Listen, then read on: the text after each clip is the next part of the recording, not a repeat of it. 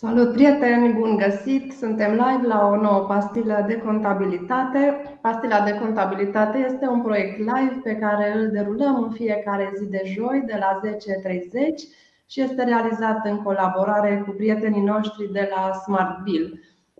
Astăzi, fiindcă suntem în ultimul trimestru al anului, momentul predilect al auditorilor, ne-am gândit tocmai la această temă, cum ne pregătim de audit.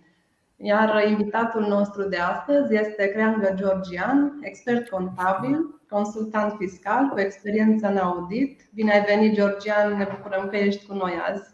Mulțumesc frumos pentru invitație, bine v-am găsit. Dragi prieteni care ne urmăriți, vă rugăm să ne adresați întrebări pe canalele obișnuite, YouTube, în Facebook. Puteți să le adresați în mod anonim, utilizând linkul care este disponibil chiar în primul comentariu de pe pagina de Facebook. Și acum să trecem la subiectul nostru. În practică, termenii de audit financiar și audit statutar se cam confundă. Uh, am putea începe, Georgian, cu o clarificare a celor două noțiuni ce reprezintă fiecare dintre acestea. Sigur că da. Auditul financiar uh, adesea reprezintă o verificare a situațiilor de sinteză a companiilor în scopul exprimării unei opinii profesionale independente. Auditul financiar este opțional, nu este obligatoriu. Nu există, în cazul auditului financiar, nu există obligativitatea predării unui raport de Uh, de audit financiar alături de situațiile financiare care sunt publice. Însă, pe de altă parte, auditul statutar implică o componentă de obligativitate prin conformare la un set de reguli și, și norme. În România, activitatea de audit statutar este reglementată de legea 162 pe 2017. Evident, activitatea, ca și în, în cadrul experților contabili, activitatea de audit este supusă unor standarde de audit denumite și standarde ISA. Auditorul statutar, spre deosebire de auditorul financiar, trebuie să fie înscris în statutul societății la ONRC. Și de aici vine și această diferență de audit statutar, spre deosebire de auditul financiar, care e o verificare uh, pe care și-o dorește firma sau acționarii firmei. Auditul statutar implică o obligativitate. Mulțumim. Cine este obligat, fiindcă tot vorbim de obligativitate, cine este obligat în România să aibă situațiile financiare auditate și ce prevederi legale, unde regăsim această obligație legală? Sigur că da. Obligativitatea auditării situațiilor financiare este prevăzută în Ordinul 1802 2014, capitolul 10 la articolul 563, care prevede că situațiile financiare ale entităților mici, uh, mijlocii și mari, dar și ale companiilor uh, naționale și societăți cu capital de stat, uh, trebuie să fie supuse unui audit statutar. Practic, acesta se identifică și cu trei mari criterii care trebuie îndeplinite. Totalul activelor, 16 milioane de lei, cifra de afaceri, 32 de milioane de lei și numărul de angajați de 50 de angajați. Uh, obligația de auditare pentru entitățile prevăzute la, la acest aliniat uh, se aplică atunci când uh, sunt depășite consecutiv două din trei din aceste trei criterii. De asemenea, aceste entități sunt scutite de obligația, nu, aceste entități au obligația de a face și un audit intern. Deci societățile care se supun auditului financiar au obligația de a-și organiza intern, un compartiment de audit intern, odată cu apariția legii 162 pe 2017, care prevede și această obligativitate, și totodată uh, neefectuarea acestui, uh, acestei prevederi uh, atrage după sine o amendă între 50 și 100 de mii de lei. La fel, dacă se alege externalizarea activității de audit intern, persoana sau compania trebuie să fie o firmă sau o persoană care să fie înscrisă în tabloul ASPAS CAFR.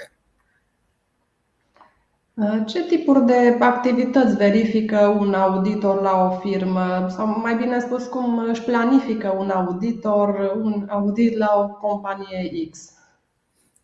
Uh, auditul debutează în primul rând cu înțelegerea mediului de lucru și înțelegerea activității companiei auditate. Trebuie văzut, în primul rând, piața pe care acționează o companie, care sunt reglementările specifice acelei companii, dar mai ales acum și contextul economic în care acționează o companie. Ulterior, după, după acest pas, se face o evaluare a unui sistem de, a sistemului de control intern al entității prin diferite teste. Auditul, auditorii financiari testează controlul intern al, al entității auditate, al entității client. După ce uh, am trecut și de acest pas, mai departe se merge către, un, către identificarea și evaluarea riscurilor la care este supusă entitatea. Un uh, pas foarte important este determinarea pragului de semnificație sau așa numita materialitate. După ce am făcut uh, și, uh, și, acest, și acest pas, am trecut și de acest pas, să are vedere determinarea categoriilor de operațiuni și categoriilor de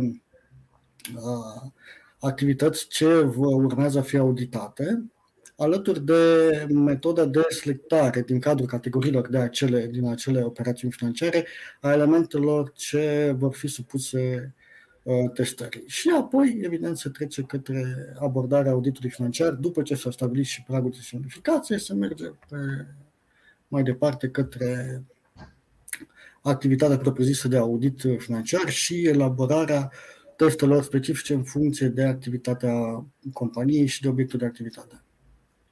Georgian, spuneai puțin mai devreme de pragul de semnificație sau de materialitate. Uh, noi primim multe întrebări legate de modul cum se calculează acesta, ce reprezintă.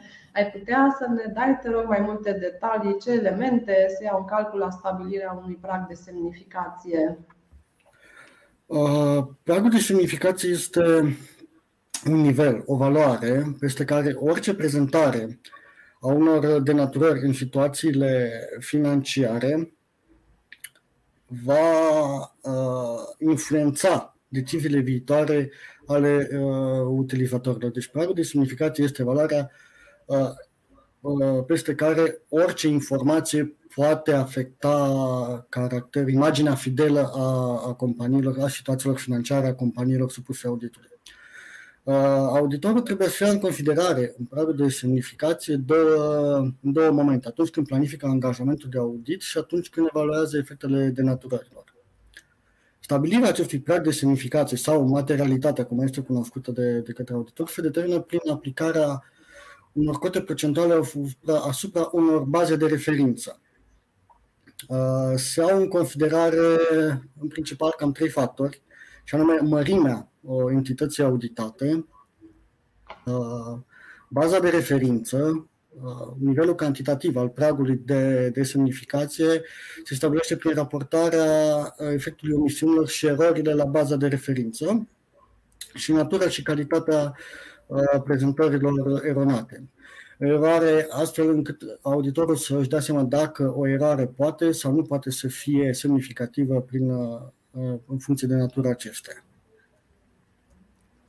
Cred că toată această informație poate fi folosită și dacă noi am vrea să ne facem un audit intern, adică să ne putem stabili singur un prag de semnificație, dincolo de care să ne putem încadra și erorile contabile ulterioare găsite, adică și în politicile contabile e bine să fie regăsit această informație? Da, este. Începând cu materialitatea, este introdusă acum și în, în, în, raportarea, în raportarea financiară. Este prevăzut în, în, în legislație. În schimb, aici mai intervine în această în determinarea pragului de semnificație și așa numitul raționament profesional al, al echipei de audit, pentru că un audit se desfășoară în, într-o echipă de, de audit în care fiecare membru are competențe uh, dezvoltate și cu un, o atenție, cu un focus spre anumite, spre anumite elemente. Evident, un partner care a avut mai multe misiuni de, de audit financiar, cunoscând contextul și cunoscând obiectul de activitate al unei companii, va va avea probabil o opinie diferită față de uh, cea a Departamentului Economic.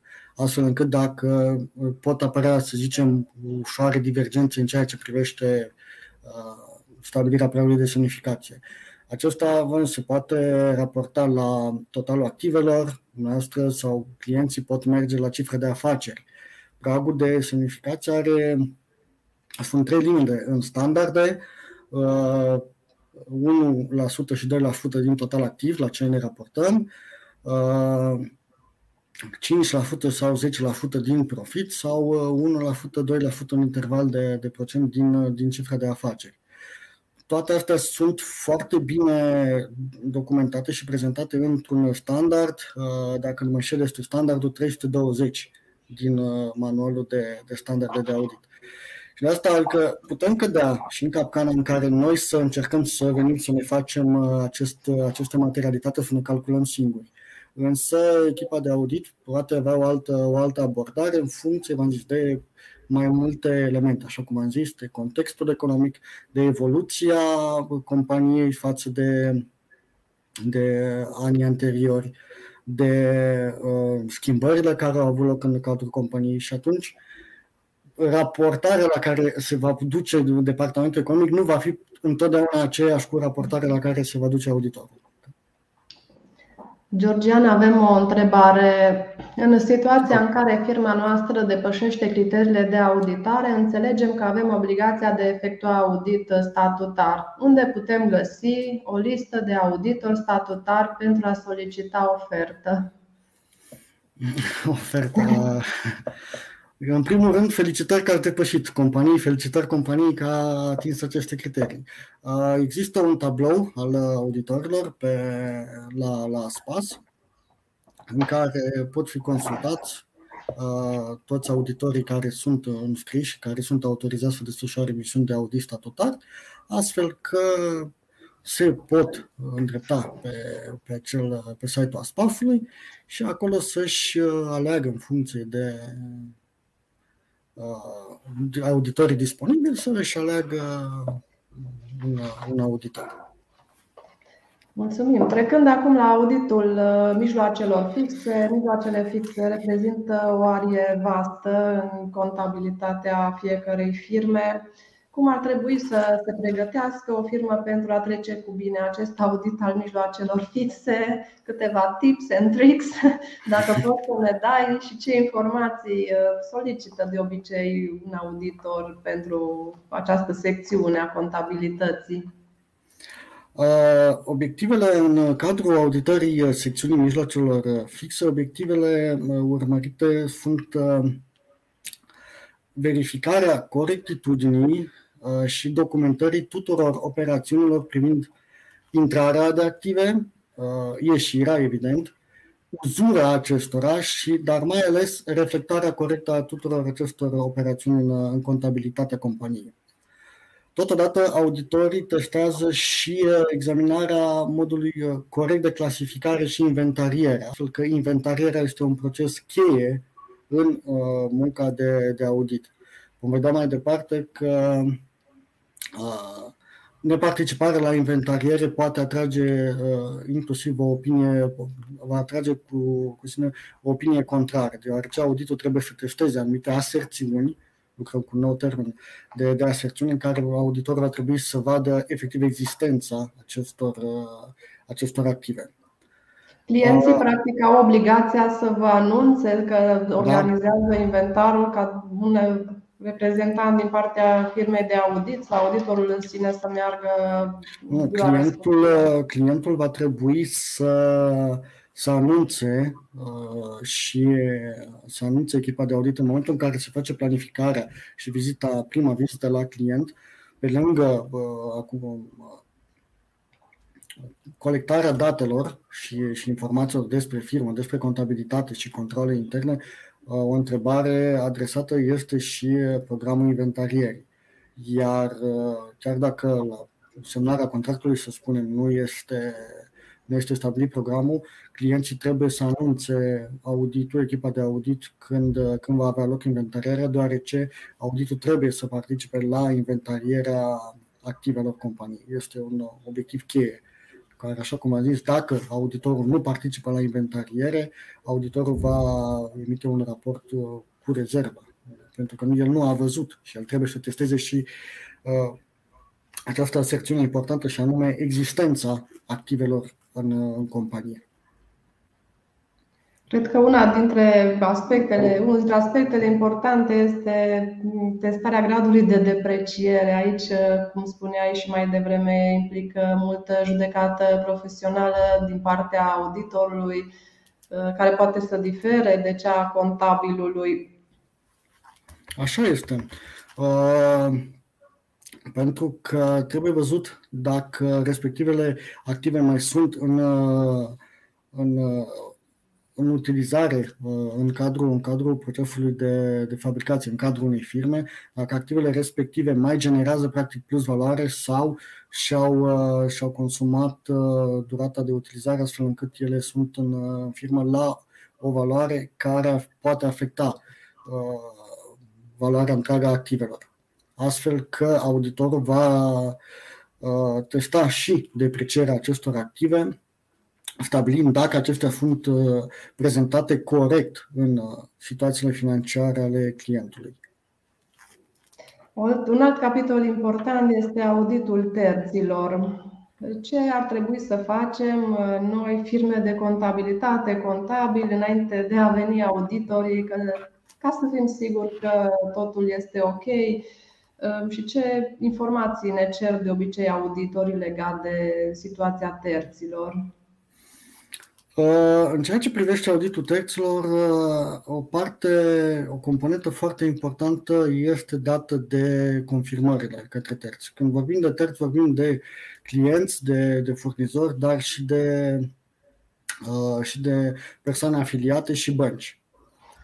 Astfel că auditorii, evident, vor prelua bazele de date pentru clienți, furnizori, și vor demara o serie de activități denumite proceduri analitice. Practic se face o stratificare pe grupe de clienți, de furnizori, de repere achiziționate sau, sau vândute, uh, se face o analiză de senzitivitate, practic o dinamică a acestor activități și compararea cu exerciții financiare anterioare, uh, o maturitate a creanțelor sau a datoriilor și în funcție de asta se se stabilesc uh, aceste, aceste confirmări și uh, vor, fi, vor fi expediate de către, uh, uh, de către client cu mențiunea că se va răspunde auditorului. Deci în momentul pe confirmare de primire se spune că se va răspunde auditorului și se va da adresa auditorului. Un aspect... Mi-am de această confirmare, am uh, participat și în calitate de contabil la un uh, asemenea audit și era una din cele mai dificile situații, în sensul că trebuia să trimitem confirmări de solduri, exact cum spuneai, uh, menționând că auditorul este în cele din urmă cel care trebuie să primească scrisoarea, da. doar că erau clienți din furnizori, clienți din toate părțile lumii, se obțineau foarte greu aceste confirmări. Da, dacă nu, nu se obține, atunci din nou se merge pe o, pe, altă, pe o procedură mai complexă de recalculare a, a rulajelor. Deci în momentul în care nu ai, nu ai obținut de la client, auditorul va merge, atunci va avea mai mult de lucru și va trebui el să reconstituie anumite rulaje pentru a vedea dacă uh, soldul respectiv este corect uh, reprezentat în contabilitate. Totodată la clienții, la terții cu valori importante se calculează atât uh, uh, se cer confirmări atât pentru solduri cât și pentru rulaje, pentru a vedea efectiv că operațiunile au fost corect derulate. Este obligatoriu din, uh, să se facă confirmări de rulaje, mai ales pentru părțile afiliate. Deci la părți afiliate, cu părțile cu grupul, se confirmă atât soldul cât și rulajele. Voi, în momentul în care faceți uh, verificarea aceasta a tranzacțiilor cu părți afiliate, consultați și dosarul prețurilor de transfer în situația în care, desigur, firma are obligația să îl întocmească. Da, se solicită și dosarul prețurilor de transfer, dar nu se intră într-o analiză atât de Uh, atât de amănunțită a acestui dosar, deoarece aici intervine deja o altă, intrăm într-o altă sferă. Dar se solicită dosarul prețului de transfer pentru a se identifica părțile afiliate și dacă a fost corect în, uh, prezentate în, uh, în dosarul prețurilor de transfer, așa cum sunt ele menționate în contabilitate sau în notele explicative la situațiile financiare. Georgian, avem o întrebare. Unde putem găsi standardele de audit ISA? Uh, există o ediție electronică emisă de Camera Auditorilor Financiari din România și pot fi descărcate de acolo, astfel încât pot fi consultate de, de toată lumea. Mai avem o întrebare. Ce se întâmplă în situația în care se constată că s-au efectuat erori contabile în timpul auditului? Se pot corecta în timpul auditului?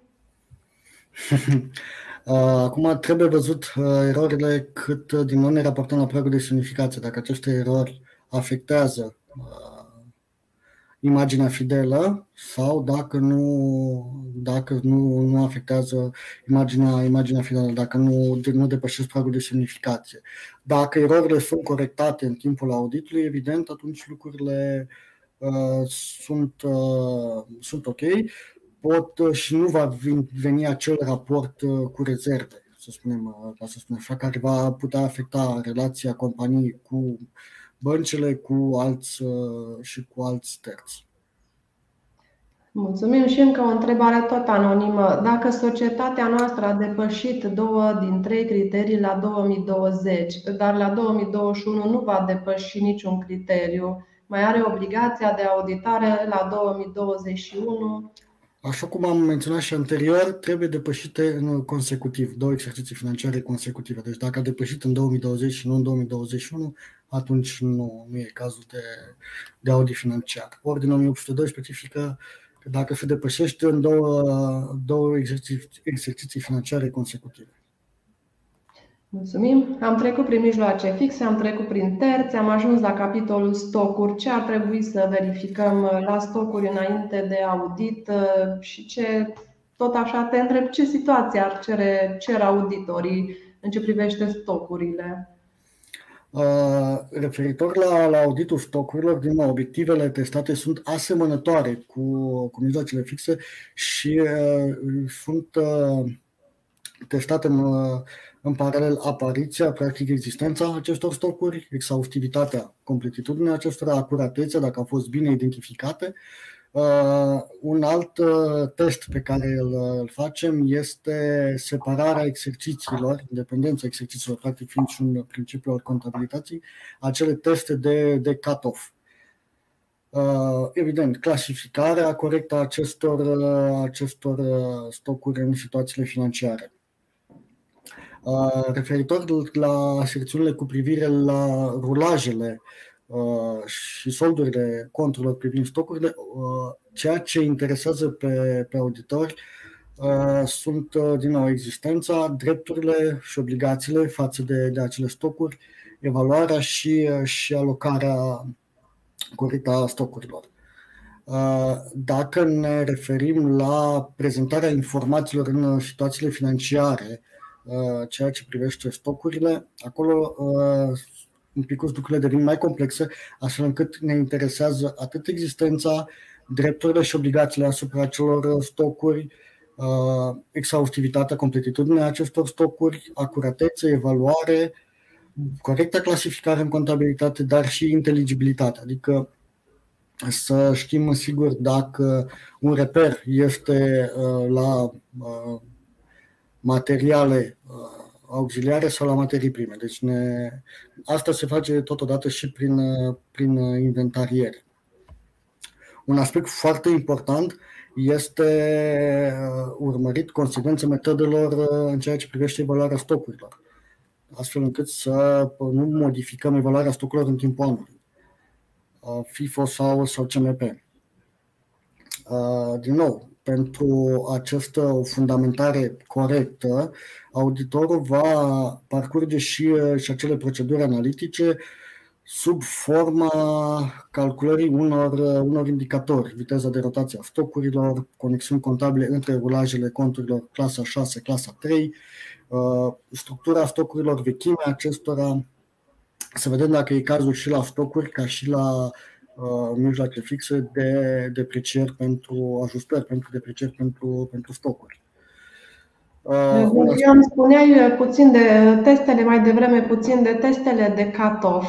Ce reprezintă aceste teste de cut-off la stocuri? Înregistrarea, da, înregistrarea în uh, stocurilor în uh, anul, în exercițiul financiar uh, corespunzător. Deci, practic, nu ne vin uh, stocurile în, uh, într-o lună și noi ne registrăm într-o altă lună, astfel încât să fim siguri că operațiunile se referă la anul respectiv încheiat și nu la un alt, la un alt exercițiu financiar. Pentru buna reprezentare, așa cum am zis, acuratețea în prezentarea în situațiile financiare. Trecem acum puțin în domeniul salarizării. Ce verificări facem în domeniul salarizării pe conturile de personal? Dacă ar fi să ne facem noi un mic audit uh, înainte de a veni auditorul statutar, ce, am, ce ar trebui să, să verificăm aici? Uh, primul lucru se face un, uh, un understanding în ceea ce privește politica de salarizare în cadrul companiei se va urmări norma de lucru, se va urmări dacă se lucrează în schimburi, pentru a vedea dacă se acordă sau nu se acordă bonificație pentru schimburi de noapte sau ore suplimentare. Foarte important este de urmărit dacă nu cumva, într-o misiune, așa cum am menționat, există angajați care au părăsit entitatea, dar noi încă le calculăm salarii. Acest lucru se verifică prin, uh, printr-un freeway matching, o verificare în trei uh, părți. Se solicită uh, atât datele din contabilitate, datele din revisal, dar și, și statul de plată. Astfel încât se urmărește pentru un, un eșantion dacă oamenii respectiv există în entitate, dacă au pontajele la zi, le-au fost calculate salariile, le-au fost virate salariile și Acum, vedem dacă a fost uh, registrat în contabilitate. Se verifică corelația cu declarațiile fiscale?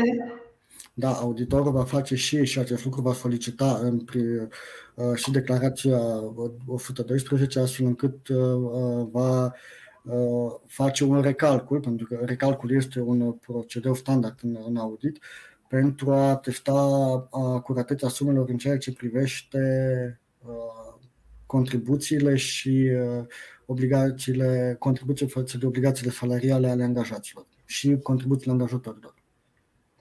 Mulțumim, vă reamintim că puteți adresa întrebări, le așteptăm cu drag, le vom prelua pe parcurs, tot așa în YouTube, pe, pe Facebook sau anonim în linkul din primul comentariu de pe Facebook. Iar noi trecem acum la auditul trezoreriei, ce verificați voi auditorii și Uh, voiam să întreb dacă voi verificați inclusiv depășirea plafoanelor pentru tranzacțiile cu numerar. Da, în mod cert, în ceea ce privește trezoreria, se testează și, uh, și plafoanele pentru tranzacțiile cu numerar. Acel 5.000 de ron pentru o persoană și 10.000 de ron pentru total operațiuni pe, pe o zi. Dar uh, auditorii testează și reevaluarea soldurilor denominate în alte valute.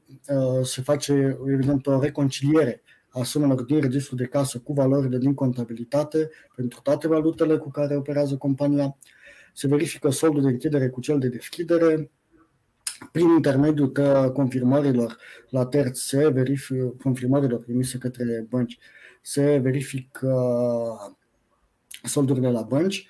Uh, pentru operațiunile în valută se verifică dacă s-au efectuat uh, reevaluările soldurilor la cursul comunicat de BNR în ultima zi bancară, așa cum solicită de altfel și 1802, deci avem și o componentă fiscală și corectă încadrare a diferențelor dintre venituri și cheltuieli pe cheltuieli, finan- cheltuieli financiare sau venituri financiare.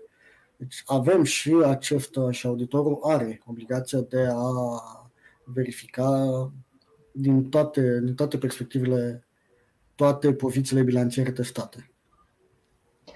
Georgian, avem o întrebare anonimă. Am discutat puțin mai devreme pe tema aceasta. Uh, ce se întâmplă în situația în care apar divergențe de opinie între contabil și auditor, de exemplu, pentru anumite provizioane? Contabilul susține că nivelul provizionului este corect, auditorul susține altceva. Cum se rezolvă situațiile acestea?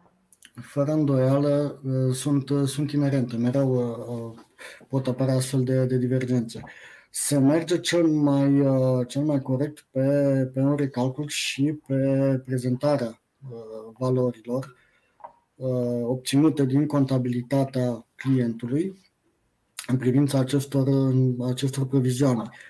Și să luăm de exemplu, tot am vorbit de una zi de, de salarii pentru provizioanele pentru concedii medicale. Se iau toți angajații și uh, toți cei care au beneficiat de concedii medicale și cei care ar fi trebuit să beneficieze.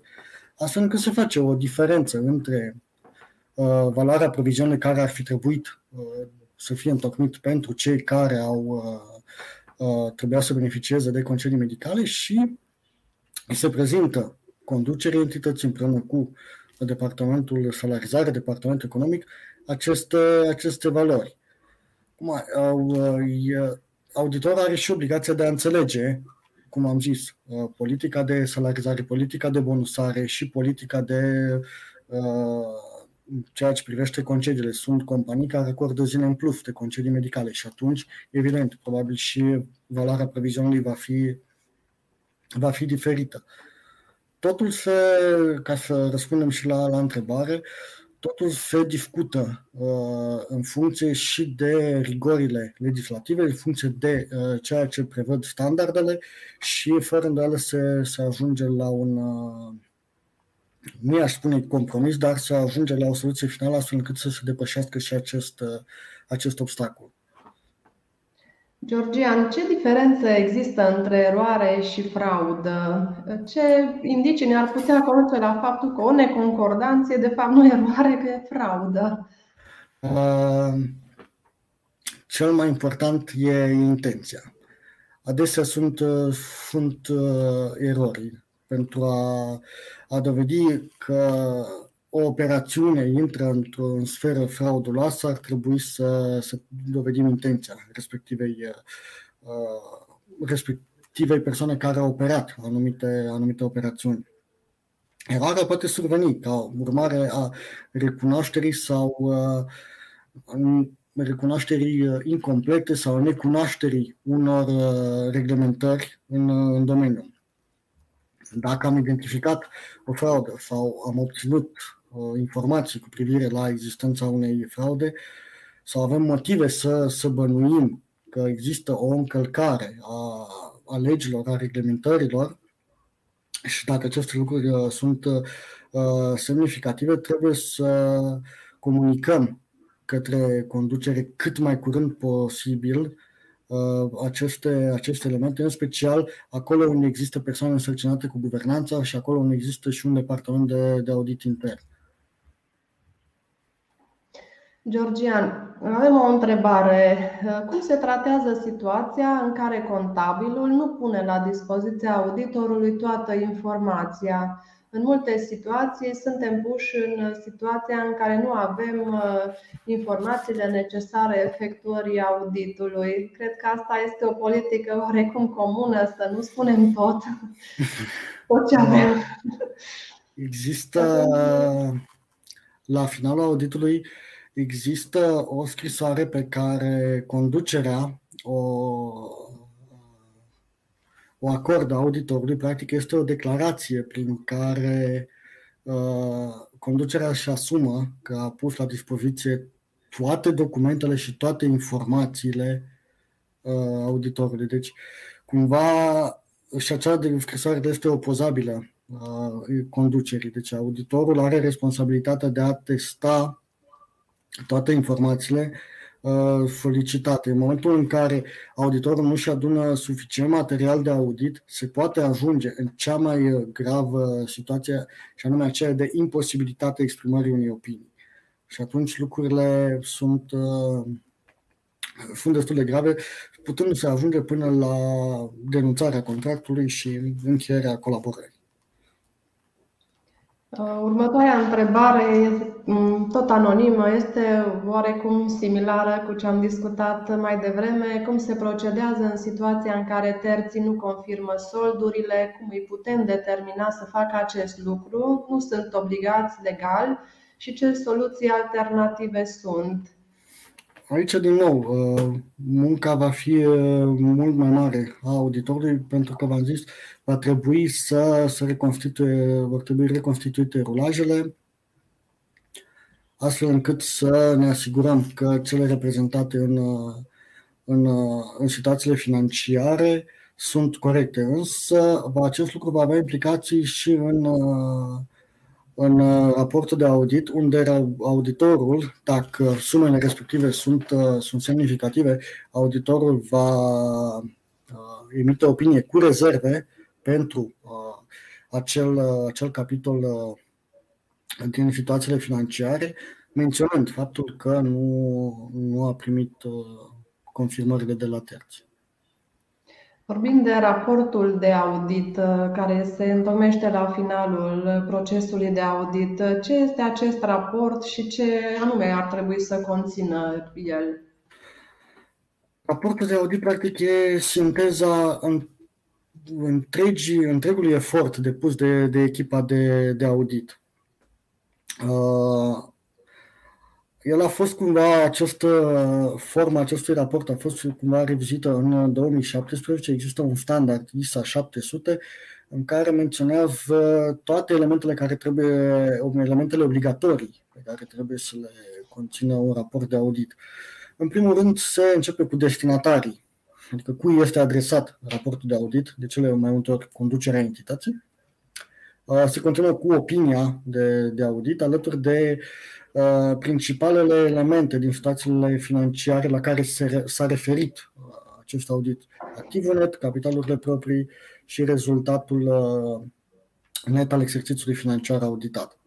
Apoi, raportul continuă cu o bază pentru opinia de, de audit și aici ne referim la cadrul aplicabil, standardele de audit, codul etic, acel cod IESMA, atât colegii experți contabili cât și auditorii cunosc acest cod. Elementul de noutate care a venit în, cu revizuirea acestui standard este dat de aspectele cheie de audit, acel Key Audit Matter sau CAM, în care este prezentat, obligatoriu de a fi prezentat în raportul de audit și se referă la acele aspecte uh, care în baza raționamentului profesional al auditorului au avut cea mai importantă, cea mai mare importanță în auditul desfășurat, dar și procedurile pe care auditorul le-a desfășurat în vederea testării acelor elemente. După cum am zis, există niște responsabilități în, în, acest, în acest proces de audit, responsabilitate atât din partea auditorului cât și din partea societății auditate iată că și aceste elemente sunt menționate și este obligatoriu a fi menționate în raportul de audit și avem un capitol responsabilitatea conducerii și a persoanelor uh, responsabile de guvernanță pentru situațiile financiare. Apoi, evident, vine responsabilitatea auditorului în legătură cu auditul situațiilor financiare. Uh, în cele din urmă uh, se face un uh, dacă e cazul în cadrul companiilor uh, listate, un raport asupra conformității uh, raportului administratorilor față de situațiile financiare. Dacă e cazul pentru anumite uh, uh, entități dintr-un sector aparte, unde sunt alte dispoziții uh, emise de reglementator, se, face, se poate face și un raport la aceste dispoziții legale. Vorbim aici de companii care acționează în uh, sistemul uh, energetic, în sistemul aviatic, unde au anumite reglementări specifice. Și raportul se încheie cu uh, numirea auditorului, durata misiunii, uh, dacă a furnizat alte servicii în afară de, de audit, de cele mai multe ori nu, nu se întâmplă lucrul ăsta pentru că afectează independența și obiectivitatea, data raportului de audit, și, în cele din urmă, numele auditorului împreună, obligatoriu, cu numărul din uh, Registrul Public Electronic. Acel Registru Public Electronic de care aminteam și mai devreme, unde pot fi consultați auditorii autorizați. Spuneai că trebuie să fie menționată și tipul de opinie pe care auditorul o dă. Ce tipuri ar putea exista? Ce tipuri de opinii putem regăsi într-un raport de audit? Uh, în concluzie, sunt patru mari tipuri de, de opinie de audit. Cea mai bună și cea mai căutată de toată lumea este opinia fără rezerve, așa numită opinie curată, în care auditorul uh, uh, menționează că toate elementele situațiilor financiare și situațiile financiare reflectă fidel imaginea companiei și nu sunt elemente care să pună în discuție continuitatea activității companiei. Fac o paranteză și spun că obiectivul principal al, al muncii auditorului este acela de a testa uh, continuitatea activității companiei, acel going concern de care am mai, uh, am mai auzit. Uh, apoi, în cazul în care auditorul constată anumite, anumite erori care nu au fost corectate de, uh, de entitate, va emite o opinie cu rezerve, fiind obligat să prezinte și baza pentru opinia cu rezervă. Adică auditorul trebuie să spună că au fost probleme în uh, ceea ce privește evaluarea stocurilor sau au fost probleme în ceea ce privește evaluarea uh, mijloacelor fixe sau în ceea ce privește recunoașterea veniturilor. Uh, pot fi cazul, așa cum a întrebat cineva, dacă auditorul nu își colectează, este în imposibilitatea de a-și colecta suficiente date pentru a-și putea desfășura testele de audit, uh, să uh, emită un raport cu imposibilitatea emiterii unei opinii, în care auditorul menționează și de această dată că nu a avut uh, suficient material, astfel încât nu își poate exprima o opinie pe materialul pe care l-a, l-a avut la dispoziție. Și în cele mai, în cele mai greu cele mai rele cazuri, o opinie contrară sau o opinie adversă în cazul în care suma erorilor uh, constatate de auditor uh, uh, afectează imaginea fidelă sau uh, afectează acel uh, continuitatea activității uh, companiei. Și din nou, auditorul va menționa și uh, care sunt aceste aspecte. Uh, aici um, se merge și cu o înainte de a emite un raport de audit, să merge și cu o scrisoare către conducere, unde auditorul aduce la cunoștința conducerii și toate aceste elemente, iar uh, conducerea are, dacă dorește, are posibilitatea să corecteze aceste erori.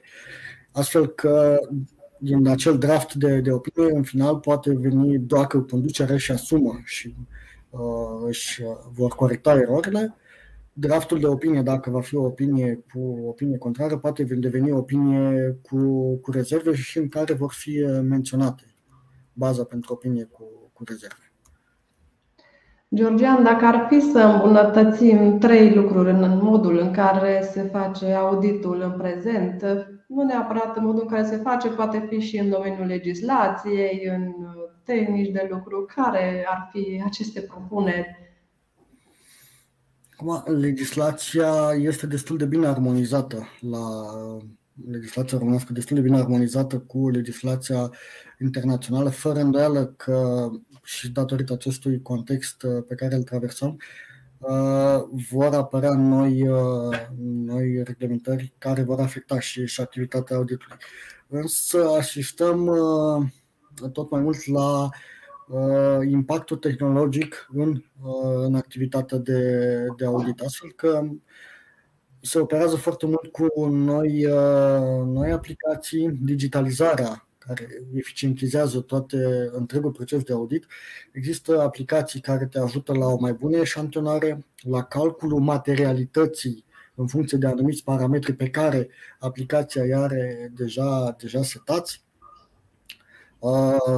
Uh, mai uh, râdeam, glumeam cu colegi din domeniu, uh, și inventarierea s-a desfășurat în actualul context cu ajutorul unor drone sau prin uh, intermediul unor mijloace electronice de comunicare. Adică s-a făcut o, tot la fel un, o sesiune video în care, ok, domnii gestionari au mers cu eșantionul primit de la clienți, au live, au numărat live toate reperele trimise de către auditor și astfel încât s-a făcut inventarierea. A fost cumva nu, o soluție de, de compromis, dar în contextul ăsta al uh, pandemic s-a, s-a procedat și la astfel de, de, de activități care au avut venirea de a, de a ajuta, de a eficientiza munca de, de audit. Am întâlnit și eu un caz uh, la fel, dar acum câțiva ani, amuzant, în care un auditor care era într-o altă locație pentru a audita caseria de la un punct de lucru situat mă rog, la o anumită distanță, a solicitat uh, să punem o poză cu toată, tot numerarul din caserie, urmând să, să verifice că există într-adevăr suma întreagă. Nu știu cum a putut el să verifice din poză, dar nu. Pe numerar, când te Era la... un audit intern, deci trebuie să menționez, nu era un audit statutar, era un audit intern. Când e vorba de, nu știu, cubaj, dacă uh, ai un, uh, o grămadă de, de pietriș sau dacă ai un, uh, vorbim de companii în domeniul exploatării uh, miniere, acolo da, te poți duce probabil cu o dronă și vezi, se măsoară volumul sau Îți cam dai seama dacă corespunde ceea ce e pe teren cu ceea ce declară compania în situațiile financiare. Acum, la numerar, cu poza, poate nu aveau foarte mulți bani în casă și atunci, da. Avem o întrebare tot din domeniul caseriei, nu neapărat al auditului. Avem pentru transferul de numerar de la casieria punctului de lucru la casieria sediului central se emite chitanță de către casieria centrală dispoziție de încasare respectiv plată sau la chitanță se anexează dispoziția de încasare respectiv cea de plată la punctul de lucru. Aici e dispoziția de încasare, plată, corectează-mă Georgian dacă greșesc. Da, dispoziția de încasare, chitanță nu, nu se emite între entități. Cu dispoziție de încasare, plată de pentru transferul banilor de la o entitate către cealaltă. În cadrul aceleași entități, de la un punct de lucru către alt punct de lucru.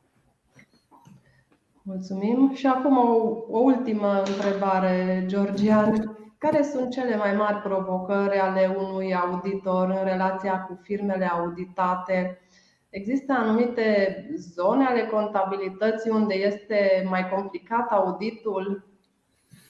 Da, poate fi, fără îndoială. Sunt uh, companii care activează în anumite domenii de activitate unde ți este uh, unde practica nu abundă în proceduri și atunci îți este greu să uh, stabilești modul de a testa anumite, anumite operațiuni. Dar sunt la o parte, cumva, partea operațională pe care uh, o testezi, dar uh, partea de, de evaluare. Sistemul acum vine din spate acest, tehnologia aceasta blockchain, apar în, în piață noi, noi active care nu au, nu au o formă concretă, care nici nu sunt practic Uh, definită de lege și atunci îți este greu și ție ca auditor, fără îndoială, să găsești uh, maniera de, de evaluare corectă pentru anumite, pentru anumite operațiuni. Uh, există domenii, cum am zis, cu, cu grad ridicat de specificitate. Societățile care acționează în energie electrică, societăți care comercializează produse petroliere, pot fi societăți în domeniul producției de filme și producții media, unde, din nou, fișa de producție pentru un film, ok, nu e similar cu fișa de producție pentru un, un mijloc fix, unde, ok, poți identifica elementele de cost. Și evaluarea la finală a unui film, cum îl evaluezi în funcție de, de piața pe care uh, îl difuzezi sau care e cadrul legal care te ajută să, să vezi că ai evaluat corect acel, acel activ apar acum uh, și noi uh, uh, elemente și pe, pe piața bursieră, unde din nou ți este greu poate să ca auditor fără expertiza unor persoane din domeniul, din domeniul respectiv care să te ajute să-ți, să faci un design corect al testelor, astfel încât să te asiguri că ai testat corect aserțiunile referitoare la, la probele de audit. Îți mulțumim, Georgian. Am trecut rapid uh, prin tot auditul unei firme. Am trecut uh, pe Ar fi bine să fie așa rapid. Subiectul e vast. Este foarte vast, este complex, diferă enorm în funcție de, de companie.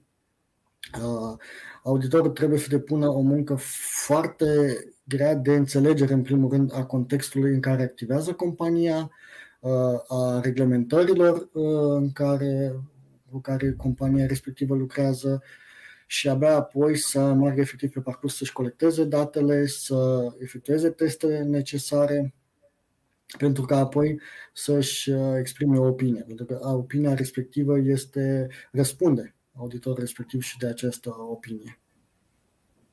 Dragi prieteni, vă mulțumim că ne-ați urmărit. Ne revedem joia viitoare. O zi minunată tuturor! O zi minunată!